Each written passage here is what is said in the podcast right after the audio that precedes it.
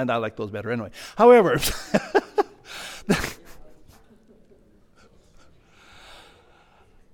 why, why, do, why do we know that? Because that's the culture that that comment is being made in. Come over for pierogies. Now I know I had a customer of mine. They were from Winnipeg, and she would bring you know different pierogies and stuff. You know, I always thought pierogies were cottage cheese or maybe potatoes. But there was sauerkraut and who knows what all else they had they put in, into pierogies.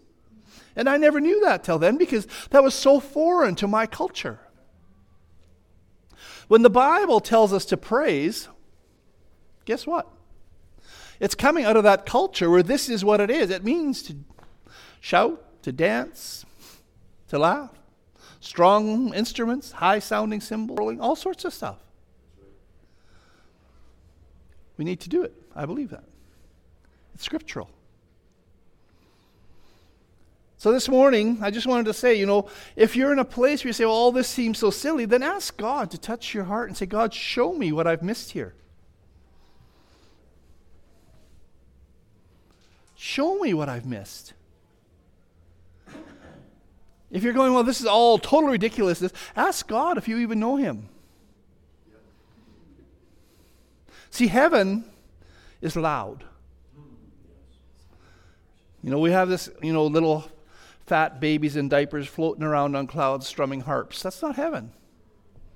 It says when they're praising in heaven, it says it's like the sound of many waters, the mighty rush. It's loud. Go to the Niagara Falls and listen to that water rush over there and then times it however many. T-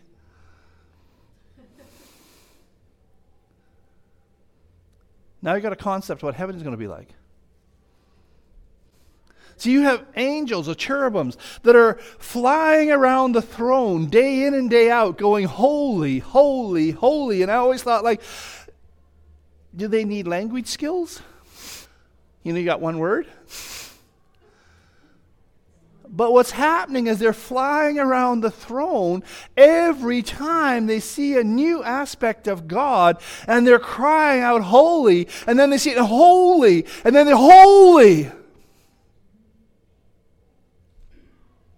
Because they're still, after thousands of years, however long they've already been there, discovering all this new stuff about God. But we discover that new stuff about God as we come into His presence and find out who God is. And that's what I want to talk about today. I want to talk about knowing God. See, one of the keys that I feel we're going to need to focus on as we come to the end of this year of contending is the need to maintain that intimate relationship with God. We're going to have to have, because all of this has to flow out of relationship. If there's no relationship, oh yeah, we're hollering and screaming and dancing, but you could be at any concert. You know, years ago we went to, um, oh, I don't even know who it was. Was it Simon and Garfunkel? No, they're gone. They're dead by then. Huh? Was it one of them? Was it? Was it Simon or Garfunkel that we went to hear? And we went to this concert in Winnipeg, and the place was all packed out in the whole stadium. And I happened to recognize a bunch of people from Winkler. People that I know are fairly staid, adult. Except, you know, as they were singing all, so they come up with this one song, and they're all up and clapping their hands, and they're like, and I'm going like, and how come you're not doing that in church on Sunday morning? Stamping their feet. And I thought, like, sure, you know, we can do this. We can go to a Blue Bombers game and we can shout and scream and dance and bang on the boards. And, and yet in church, like, why? Because we don't know God yet. See, when we know God, we would recognize that God was so much more than any sports team, that He was so much more than any musician, that He was so much more that it would cause a response from us to say, I have to. See, we know about God often. To know Him. See, a lot of people will struggle with the thought of an almighty God wanting to have a relationship with us, but it's a prerequisite to walking in His power. Like, why would God want to meet me? Why would God want to talk to me? What would God want to do? You know, it's sort of the same way that a lot of people act when they. when they meet someone that's really become a success in life or has become very wealthy or very highly trained, and, and they meet these people and say, Well, what would I ever talk to them about? What would they ever say to me? What would I ever say to them? Why would they want to talk to me? I've never been trained in any of this. But you know, when you got the Spirit of God in you, you're more trained than they are. If you learn to listen to them.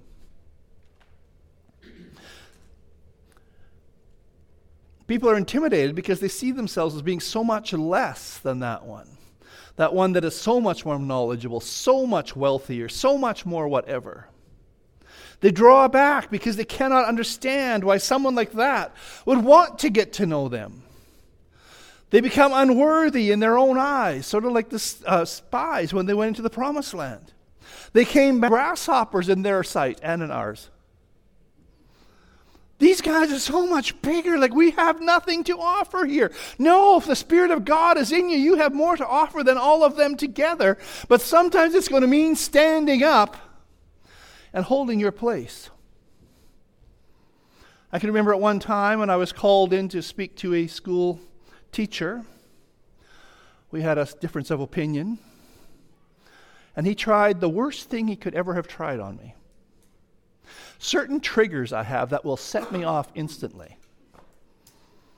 One of them is when somebody tries to intimidate me. Not a good move. Not if you are five foot eight and 150 pounds. to stand behind your desk and slam your hands down and say, Now, Mr. Bueller. caused me at six foot two with my two inch heels and my hydro parka to stand up and lean forward and say, Yes, mister. he sat down. I sat down. We finished our talk. The principal came in. He agreed with me. Things got changed. Now, I could have given up. See, a lot of people do when you get intimidated. You want to give up. Why do you think Satan uses intimidation? Oh, well, what could you know? What could you say? What would you have to offer? What would you add? What would you. And that's what happens to people. We end up stopping. But it's that same type of intimidation when we come before God because we know better than anybody else what we've all got messed up in our lives still. So now to come to God and say, Hey, God, Why would he want to talk to me? What do I have to say? You know, I'm nothing. I'm just this. I'm just that. I, I keep messing up. And we can make all these excuses, and, and Satan will use those things to try to keep us out of God's presence when the place that we need to run to is the presence of the Lord and say, let's spend some time getting to know him here.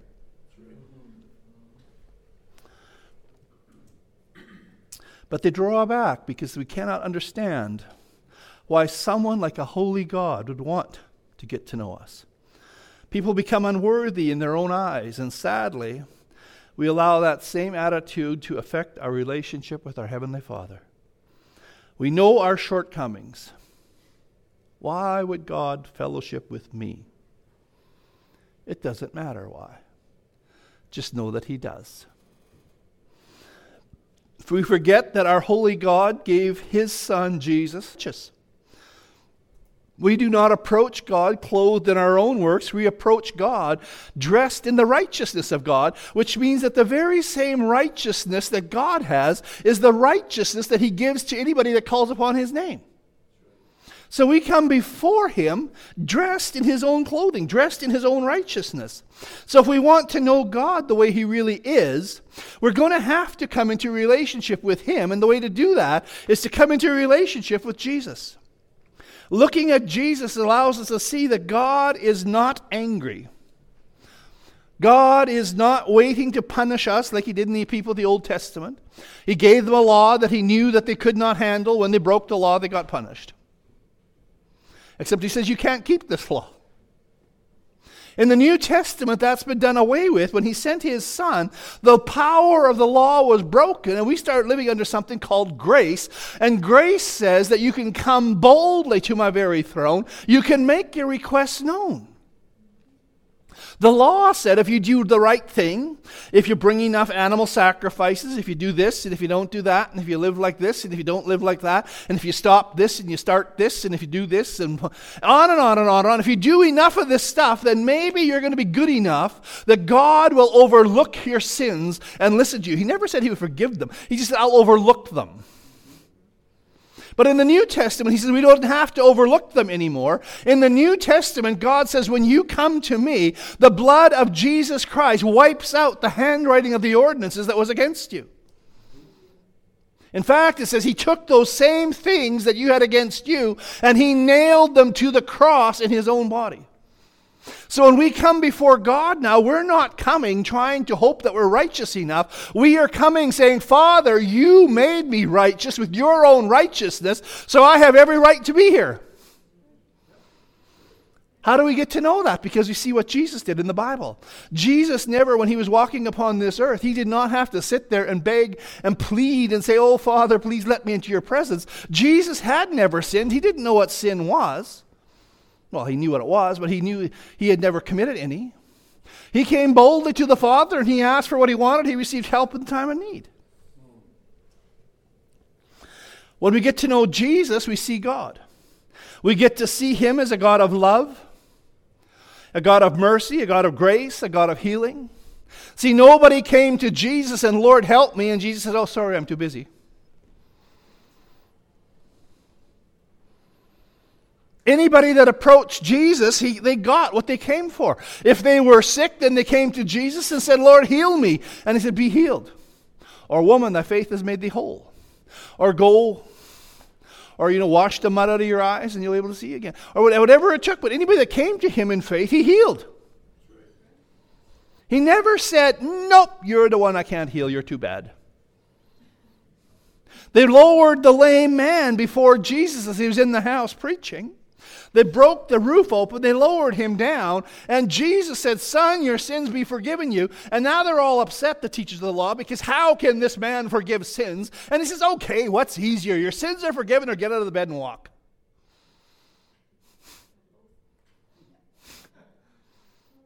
Which is easier? See, he came to Jesus, and if it was sin that was keeping him in that place, the first thing he did, but it says that man jumped off the bed, he rolled it up, and he took off. There was no such thing, well, let's go have confession first. Tell me what you've all done wrong, and once you've taught me, oh, you know, then we'll explain to you how horrible that all was. Then we're going to tell you what you're going to have to do to be a good person.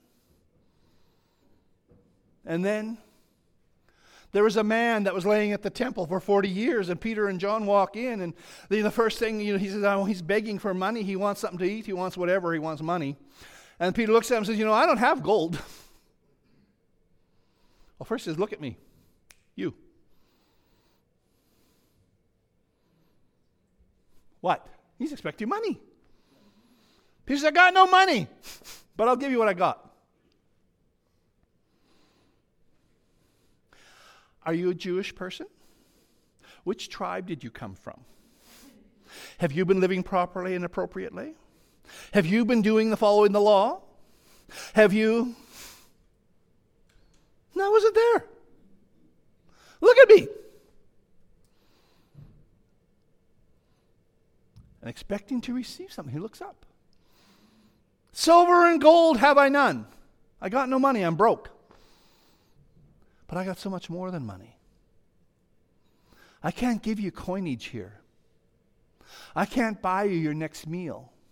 But I can bring you something that is going to be worth more than anything that all of these guys could give you, all put together. In the name of Jesus Christ of Nazareth, rise up and walk. And he grabs him by the hand, and the man jumped up, and immediately his ankle bones received strength. And walking and leaping and praising God, he goes into the temple.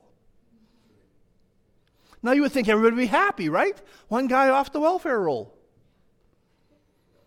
The priests were not happy. Is this your son? How come he's walking now? Well, we don't know. Go ask him. He's old enough to talk for himself. Why were they not happy? Because he had laid there for 40 years and they had never been able to do anything. And now, through the name of Jesus, now somebody that knew the power of the Almighty lifted him up by the hand and said, Walk! And he did.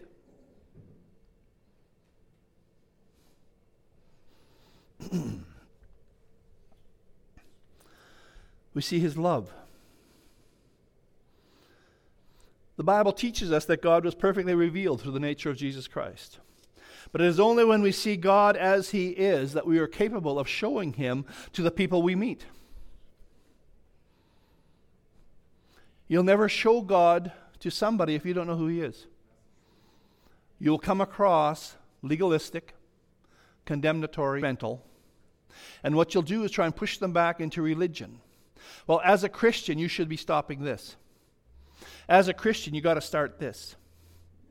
As a Christian, this is where you should be. And you're going to focus them on the outside of the picture, and they're going to end up missing Jesus, who's in the center. What do we do? You're a Christian, you have the Spirit of God in you, you start listening to, and you tell me what God is telling you. What is God telling you to do? In this situation. Because when God is telling them to do something, guess what? They can never turn around and say, Well, you said, I said you should listen to God. Is God drugs? Where does He tell you that?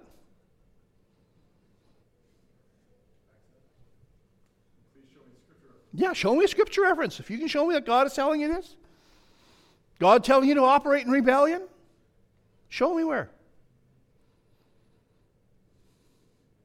God is saying it's okay for you to go out and mess around? Where? And if you're going to try and tell me that you have a revelation beyond the Word of God, I'm going to tell you you're full of it. You need to get your life back in order. Because the Spirit of God will never lead you against what the Word of God says. Why? How do I know that? Because the Bible tells us that Jesus is the Word, and it also says that the Holy Spirit will always bring us back to Jesus. That's His job. So we see Jesus in the Word, we see God in the Word, we see God when we see Jesus. So knowing God, our God desires to give us the forgiveness. Every good thing that we could ever need, He wants to give. But in order for us to receive those things, we have to know Him as He is. So we're going to have to believe that God is willing to be known of us. We're going to have to believe that when He made us the righteousness of God in Christ Jesus, He did it so that we can have a time of fellowship with Him.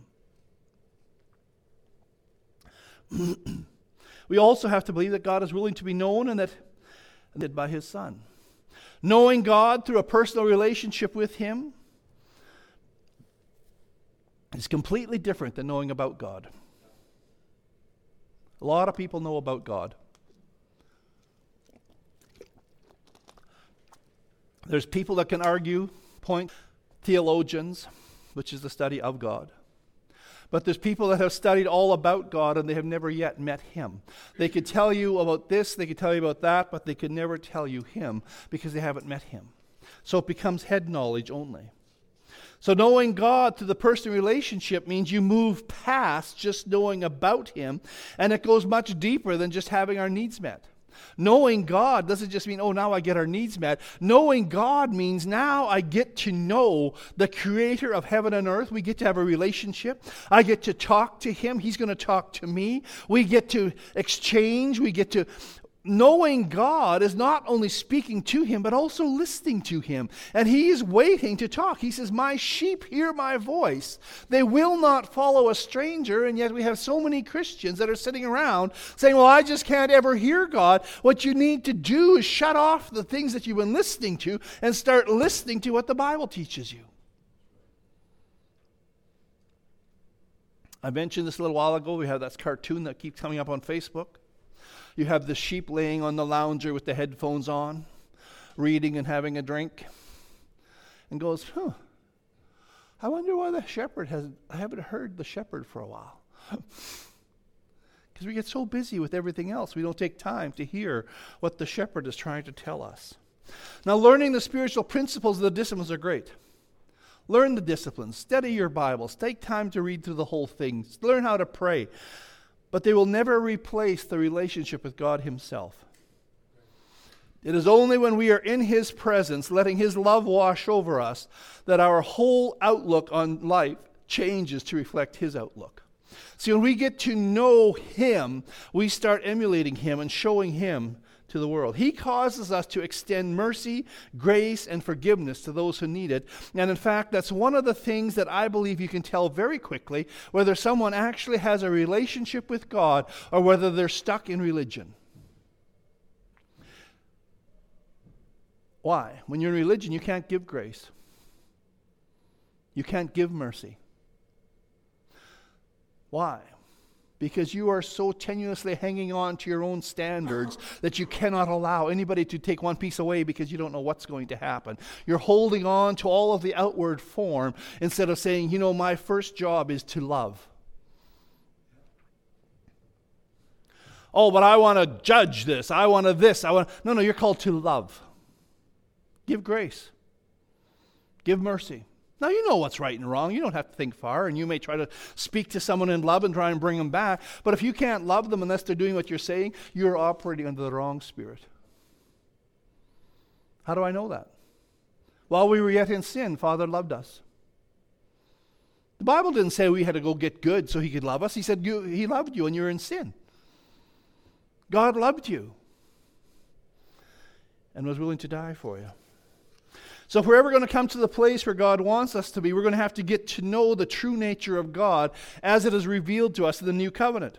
2 Peter 1 verse 3 says, According as his divine power hath things that pertain unto life and godliness through the knowledge of him that called us to glory and virtue. Well, the words life and godliness includes healing, joy, deliverance, prosperity, everything else we need. Life and godliness. He says he has given us everything that is pertaining to life and to godliness. Now, we receive those things through our relationship with God, and everything we ever receive from God is received the very same way. We receive it all by faith. When we first get born again, we end up having to ask and say, Father, please forgive my sins. I repent from my ways, forgive my sins, help me to live a life holy unto you. And God forgives us. Now, you may not look different. You may not feel different. Nobody may necessarily look at you and say, Oh, you must be a Christian now. See, after a while, before that.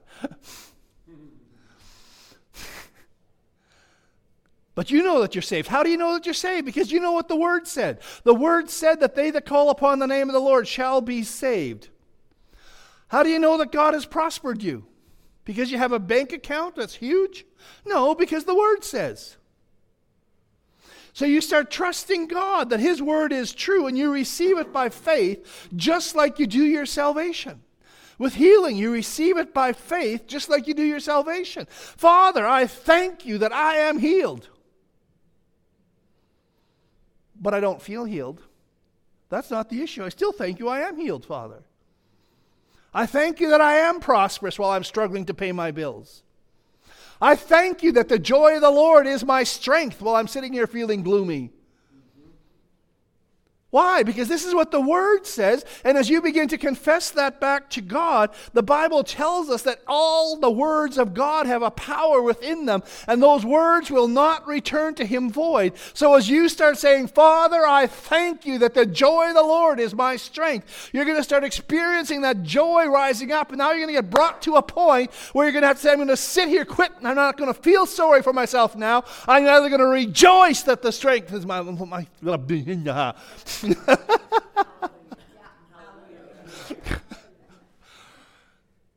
but you're going to have to make that choice. You can sit there and say, Father, well, I'm sick. I can't do anything, and you'll be sitting there the rest of your life. Father, I thank you that I'm trusting you for healing. So I'm going to stand up, I'm going to get up, and I'm going to do what I can do, and I'm going to prove that I'm healed. Many days that I had to get out of bed one foot at a time. I'm just over six feet.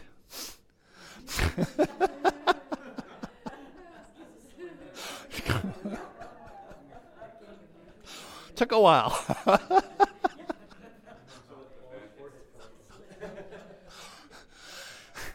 the same spirit that raised Christ from the dead dwells in me, and if he can raise Christ from the dead, he can surely get me out of my bed.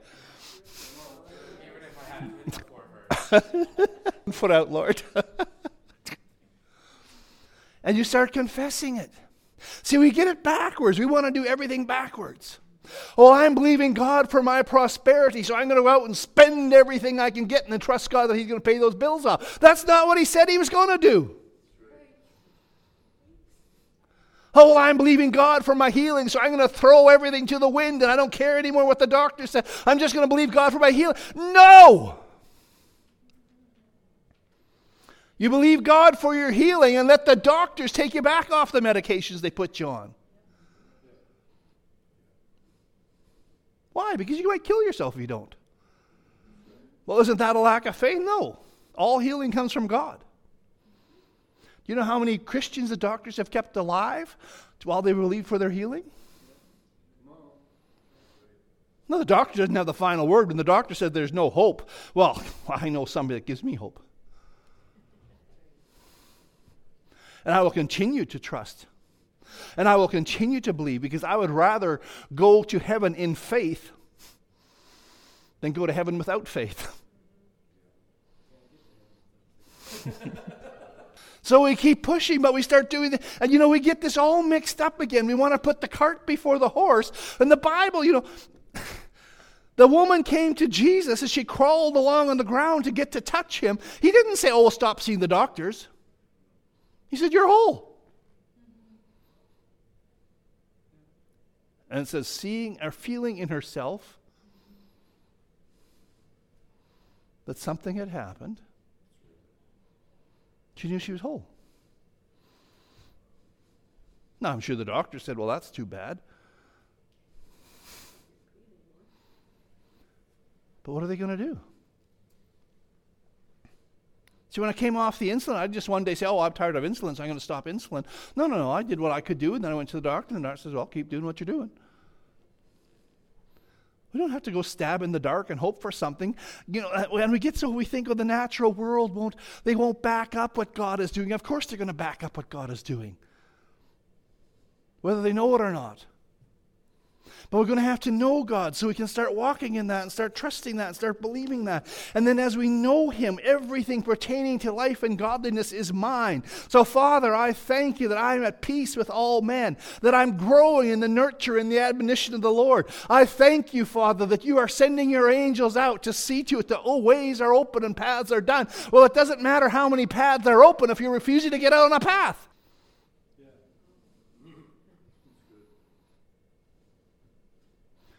See, I grew up in a part of the church years ago, and the big thing was, you know, the thought of God's wanting prosperity for his people came in, and people would rush out and they would max out every credit card to try and look prosperous. You know, they could be wearing a $5,000 gold ring, but they couldn't necessarily pay their rent. Foolishness. Total foolishness. Kenneth Hagin taught a whole book between fact, our faith Oh, anyway, it was presumption that this thing, whole thing was about. It's a folly. What happened is we don't want to wait for God to show up. We want to do it on our own and try to make, force God to do something. And God doesn't get forced to do stuff by you, He gets moved by His word. Proverbs 23 7 says, For as he thinketh in his heart, so is he. Eat and drink, saith he to thee, but his heart is not with thee. See, we are, if we are still living with the Old Testament image of God, then we will expect bad things from him. You know, he's a God that's just, and we always see the justness of God, and we forget that God also offered mercy. We're waiting for God to strike us dead. And, you know, I hear this even among well meaning Christians say, oh, well, with what they're doing now, they're going to end up, hopefully, they're going to end up repenting. Now, it may be a rough road. I hope it doesn't have to be. Some people need a rougher road than others before they come to it. But sooner or later, if there's a church praying for him, if you got grandma praying for you, sooner or later, guess what? that road is just not so much fun anymore. Your shoes wore out and the rocks of the road are pretty rough. Now, some people, you know, they're not quitters. They're going to try and push this thing to the end. But God is so much bigger. You start trusting God. You start believing God. You start saying, you know, there is members of my family, Father. They need to know you, whatever it takes to bring them to you. You created them. You know them. You know whether it's going to take mercy. You know whether it's going to take whatever. If they're going to have to have, then that's what we want, Father, because we want that that ministry is going to be released into the body of Christ, that they are going to be secure in your kingdom. Well, you guys are praying curses on me. We're not praying no curses, we're praying blessing. There just is no bigger blessing than walking with God. But we start thinking of God saying, oh, well, God is trying to do all these horrible things, and God is this, and God is that, and God is God is trying to make a way where there was no way. God is trying to say, Come up here, and I will show you great and mighty things which you don't even know. God is saying, Listen to the voice of my Holy Spirit. He will show you what is to come. God is saying, I'm on your side. I'm not against you, except we have the attitude that God must be against us.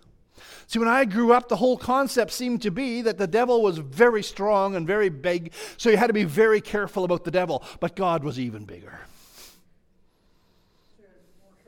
You had to be more careful with him. Don't do anything wrong because he'll get you. Well, according to the Bible, we receive what we expect. Are you expecting God's judgment or are you expecting God's grace? Are you expecting God's love that will lead you to repentance? I know the time where we found a scripture and it said, Though they face the rod and the stripe, they shall not be utterly cast down. And the person I was praying for at that point, I said, Well, Father, if they take the rod and the stripe, then give them the rod and the stripe, but spare their life.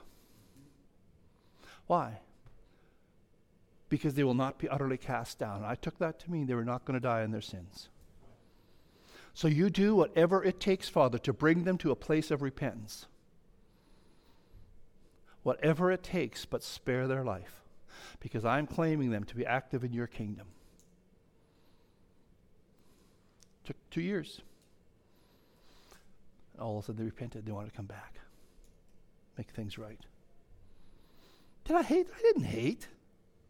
I hated what they were doing, but I still loved them and wanted to see them repent. Many times when I've prayed for people that have come against, he says, You know, Father, we pray for those people. I lift them up. I ask that the ministry that you have placed within them, that ministry is being destroyed because Satan has got them blinded. Open their eyes. Let them see, Father. I pray because the body of Christ needs that gift that you have put within them. I pray for them, Father, that they might come to repentance, that your Holy Spirit will soften and break what needs to be softened and broken, that that word will spring up. Father, whatever it takes, we need them them back in the body. See, for too many years, Christians have been the only army that shot its wounded. We're not shooting them. We, we want to see them released into ministry in the body because the more people that are involved, the easier it gets. But I don't want them taking their resources and throwing them into Satan's kingdom when God has called them for his kingdom.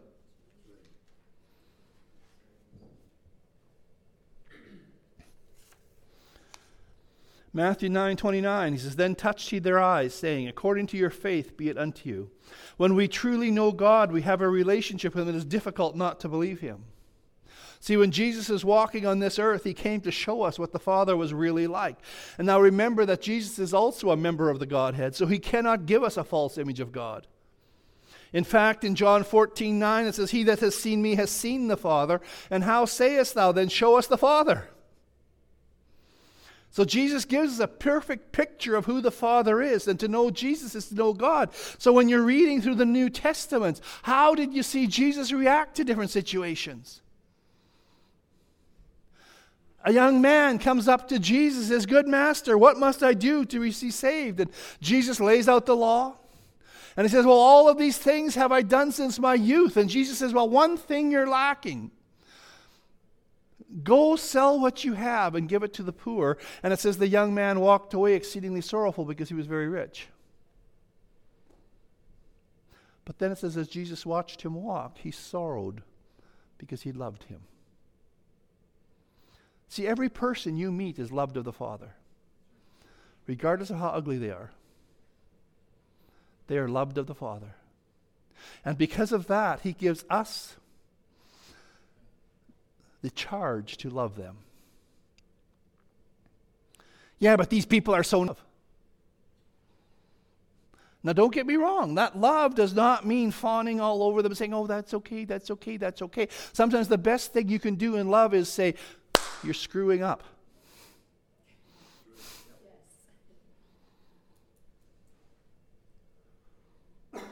Now, if you want help, we'll help you. But you're going to have to make an effort. Not going to be dragging you around. You're going to have to make the effort. We'll forgive you. We'll teach you what's right. We'll help you take the steps. But you know, every single one of us has to learn to walk the walk. Hebrews 1, 2, and 3 says, Hath in these last days spoken unto us by his Son, whom he hath appointed heir of all things, by whom also he made the worlds, who being the brightness of the image of his person, upholding all things by the word of his power, when he himself purged our sins, sat down on the right hand of the majesty on high.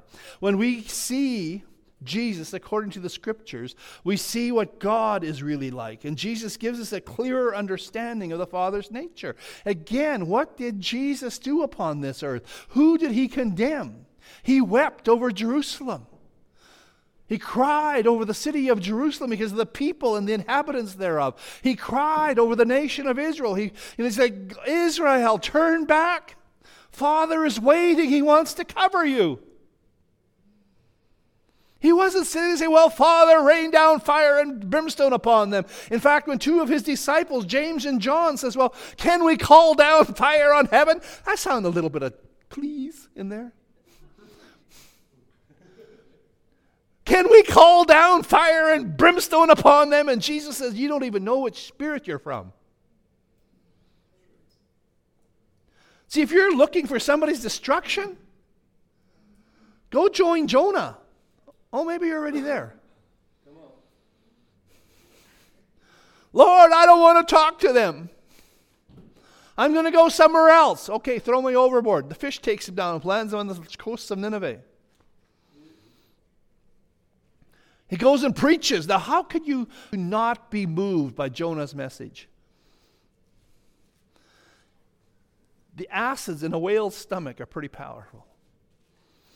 So here's this guy bleached out seaweed hanging off his ear, coming out of the water and saying, Repent!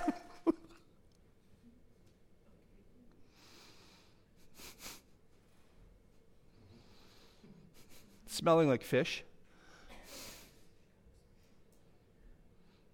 So they repented. Now you would think Jonah was happy. What a successful ministry. There may have been 100,000 people in Nineveh at that time. You know, 100,000 people repenting and turning to the Lord. What a great, successful ministry. No, no, he was mad and he got before God. and He says, I, I knew you were going to forgive them.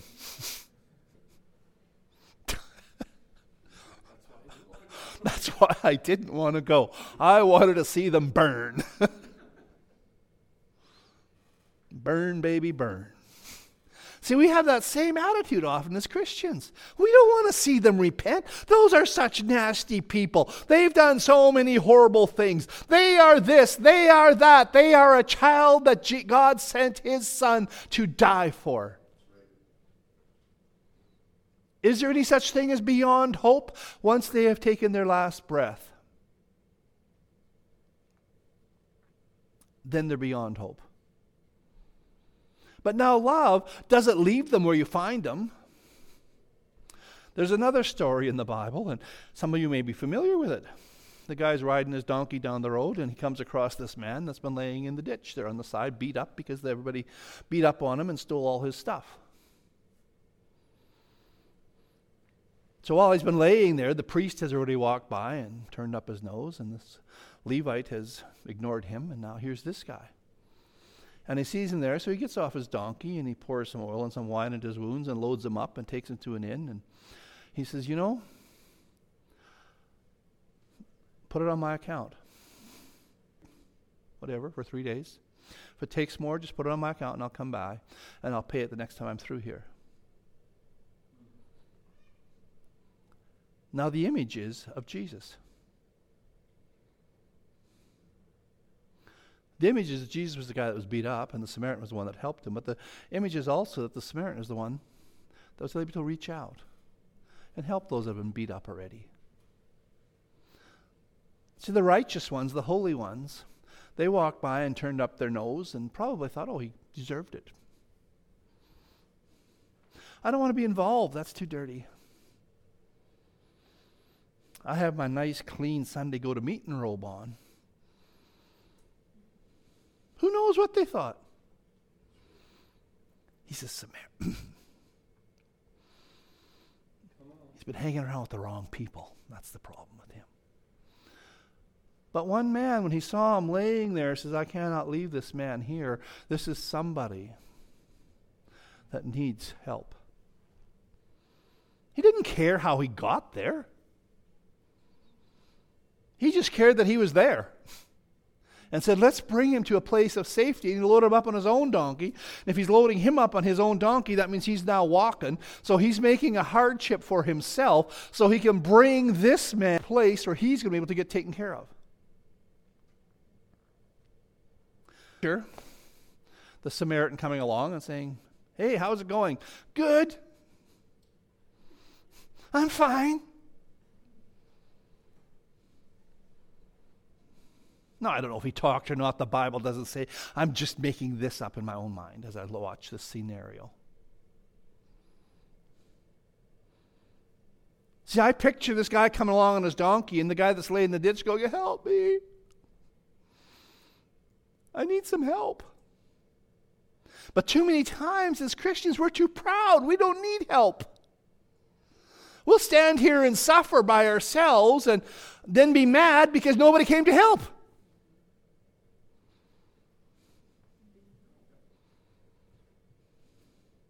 If you need help, say, hey, can you give me a hand? I still have the option to say no if I don't want to.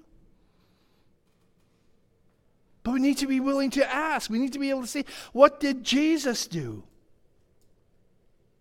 See, it's often been taught that if we maintain a certain standard of conduct or dress or public actions, then people will see the fruit of our Christian walk. And, you know, people will say, well, they have, you know, um, and I've heard this, that people had to wear their kerchief so that people would know that they were Christians or one sect of Christians. Huh? If I can't tell that you're a Christian without a kerchief on, we got problems. Not we, you. yeah, but we have to this because we are supposed to be different than everybody else. Oh, you're different. The Bible says you are a peculiar people. And so people, you know, they, other people use that as their excuse. So I'm peculiar. That's why I get away with everything. No, it says zealous of good works. Jesus said, You're peculiar people, zealous of good works. That's what makes you peculiar. You want to do good, you want to help.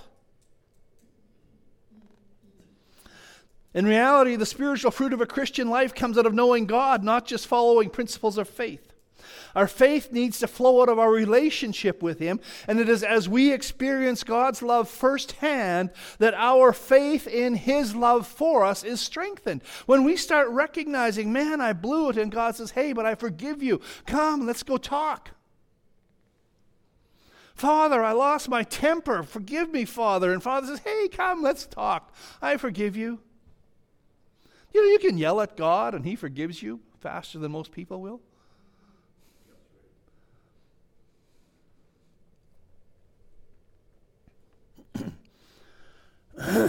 Galatians 5 6 says, For in Jesus Christ neither circumcision availeth anything nor uncircumcision, but faith with works by love. So God wants us to get to know Him without depending on what we have to do. See, so many times, well, if I go to church on Sunday, if I go to a midweek Bible study, if I give so and so much, if I cut my hair, if I grow my hair, if I dress right, if I this, if I that, if I on and on. We grew up in a place where the bishop of the church ended up painting his bumper on his brand new Lincoln black. because chrome was too much shine. And I go, man, I would hate to live in a place like that.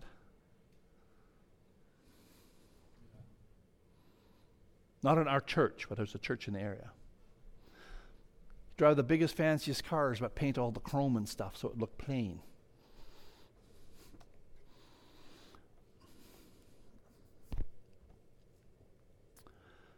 No, no, it didn't make anybody think he was really holy. 2 Peter 1 and 2 Grace and peace be multiplied unto you through the knowledge of God. I want to give you lots of scripture here because I want you to know that this is not just one scripture twisted. Grace and peace be multiplied unto you through the knowledge of God and of Jesus our Lord. As we grow in our relationship with Him, we should not only experience greater peace, but also greater grace.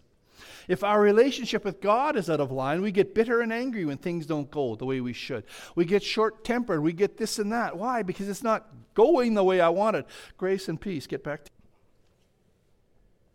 I believe it's only when people come into true knowing of God that they start to experience the supernatural transformation. Working under the power of the souls of the spirit can make people or get people to hide certain attitudes in periods of time, or certain attitudes and behaviors for a period of time. You know, people are trying to do this all by the soul. I'm going to serve God now, so I'm not going to get mad at anybody, and I'm not going to yell, and I'm not going to this, and I'm not going to do that, and I'm not going to whatever. And then all of a sudden, the mind comes to the point, the soul comes to the point where it's no longer able to maintain that sense of decorum, but the spirit has never been developed to run or to remove those things. And now all of a sudden they're old and their true nature comes out.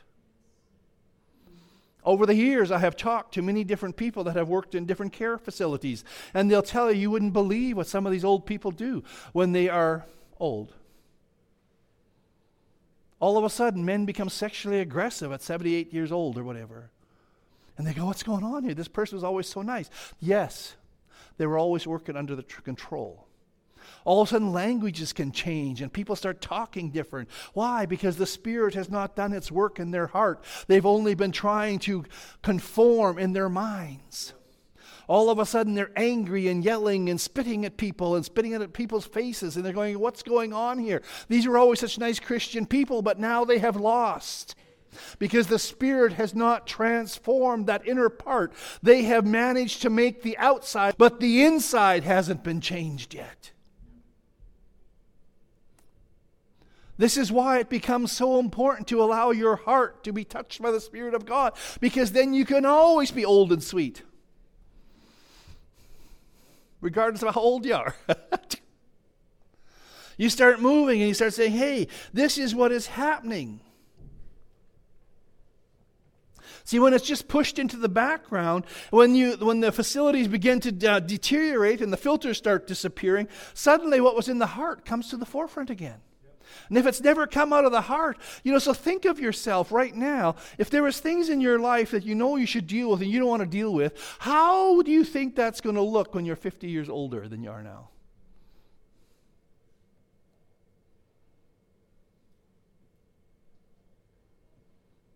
What happens if you haven't allowed the Spirit of God to deal with it now? And I'll tell you, the younger you are when you start letting God deal with it, the better off you are because the older you get, the harder it gets to let that thing go because it's become. Hmm.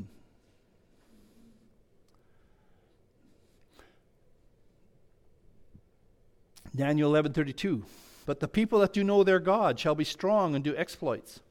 Once we realize that God is for us and not against us, we start to develop the right impression of who God is.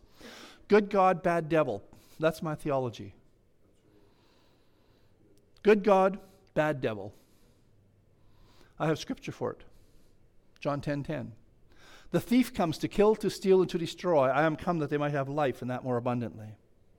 Instead of feeling that God is taking things from us, we begin to understand that He's trying to bring us into the absolute best for us, and it might not be what we thought it was going to be.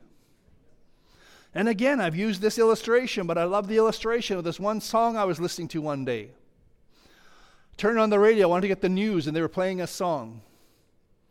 Thank God for unanswered prayers.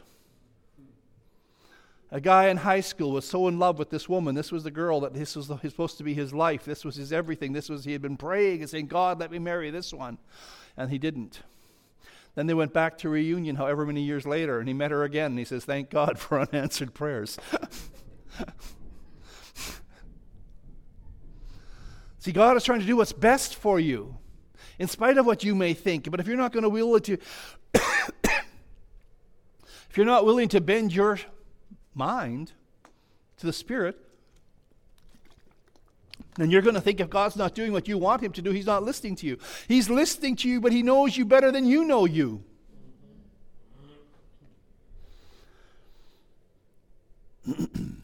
See, too often we are ready to settle for something that is less than trying to get us to lift up our eyes and to see what He has prepared for us. See, we've come to a point where we think anything good that happens is all we need. I don't need this. I don't need that. I, all I need would be this. If I could only have this. And God is saying, Lift up your eyes and see what I have prepared for you. Oh, but God, I don't need all that. I, I'll be happy with this. And all of a sudden, we settle for second best, and then we can't figure out why we feel stuck in a short while. When we know Him, we are strong and do exploits. When we don't know Him, then we become weak, timid, and fearful. Oh, what if nobody likes me? Then you're probably in the wrong place. Know includes things like ascertained by seeing and friend. The people that know their God, when we see God, when He's become a friend to us, then we are strong. We start doing exploits. Why? Because if we know that the greater one is in us, what shall I fear? Romans 8, 31 and 32. What shall we say then to these things? If God be for us, who can be against us? He that spared not his own son, but delivered him up for us all, how shall he not with him also freely give us all things? Huh? See, God's love for us is very similar to the love that a normally earth, normal earthly father has for his children only on a supernatural scale. An earthly father's children trust him, they have complete confidence in him. As God's children, we can have the same trust through that relationship with. Now, many times the trust is not there because we don't have the relationship. We don't trust that God is going to do it, that we're going to have to do it ourselves because I cannot believe that God would. I'm going to have to. Now, if you had a normal earthly father that knew that he could do something that would really help your life, do you think he would?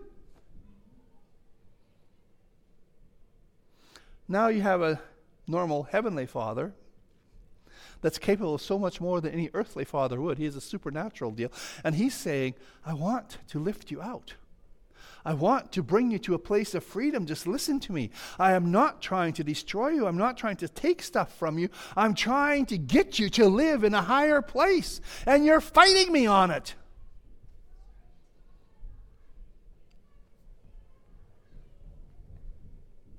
See, an earthly father's children trust him and have total confidence in him. As God's children, we can have that same trust through our relationship with him. Now, many times the trust is there because we don't have that relationship. So we go back to our default settings. I'll do the best I can. See, we don't trust God, we don't trust those in authority. How do you deal with authority? I can tell very quickly as somebody's going to trust God by how they talk about anybody in authority. Can't trust the police, they're always wrong. Can't trust my father, can't trust my boss, can't this, can't that, can't. I know how you're going to relate to God. How do I know that? Because God is authority. God gets to say what's right and wrong, not you. See, no amount of study, giving, meditating, or anything else will ever replace having that personal relationship with God. To experience His transforming power, we have to experience His love. So, in closing, I'd just like to highlight a few truths that we need to know about a relationship with God. We must substitute the knowledge that we have about God for an intimate relationship with Him. If all you do is know about God, you have to get to know Him. Our Christianity should be evidenced by our faith and our love, not by how many rules we keep.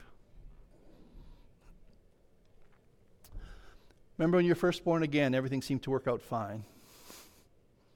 We need to re examine that. Why? Why did everything work out for us when we first got born again? Because we were not bogged down by principles all we had was Jesus. We knew we were saved by grace and not our works. We knew we weren't in charge, Jesus was. It was called first love. there was a time when God was the first thing on our minds and we stayed in His presence. We have to return to that time. I know when I first got born again, to get up in the morning without thinking, Thank you, Father, I have a new day, seems strange. Now, over the years, I can't say that that's always my first thought. Now, often my first thought is, Oh, the dog wants out.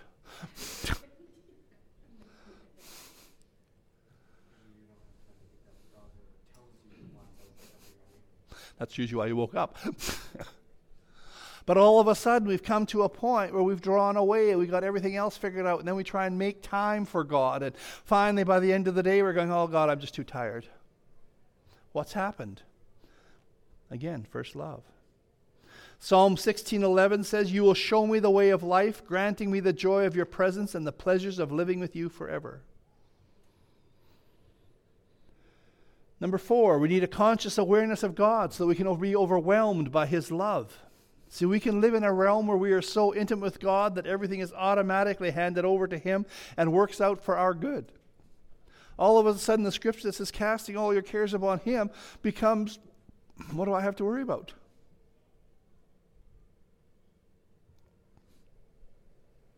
And finally, we need the knowledge of God's Word because His Word reveals God's true nature. However, when we make the Word technical details and formulas about the mechanics of Christianity, we've lost our focus.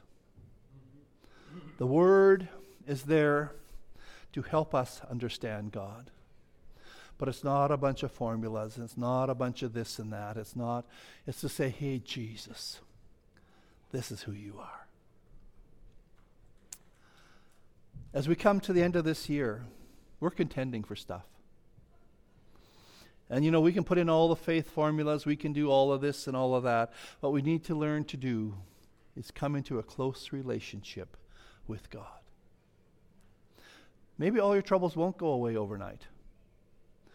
But I'll tell you one thing your heart will be in a better place. Maybe you won't wake up tomorrow morning singing and shouting, Hallelujah, I'm free, or whatever. But I'll tell you, when you put the relationship with God, you're going to have a lot less stuff that feels that important that you have to worry about that. Maybe there will be some trials, but you know you're not going to be alone in those trials. Because the greater one is in you. So, Father, I want to thank you this morning for your word. I want to thank you that your word is true. It does not fail, it does not change. I want to thank you, Father, that your word is only there to lead us to you, to reveal you to us. So I ask that you would help us, Father, to get rid of those things that would try to hinder us from getting a proper understanding of Jesus, a proper understanding of you. Help us to walk in a place, Father, where we see you in everything and to trust you that your word has not changed, that you are with us forever, that you will not forsake us. We give you praise for it in Jesus' name. Amen.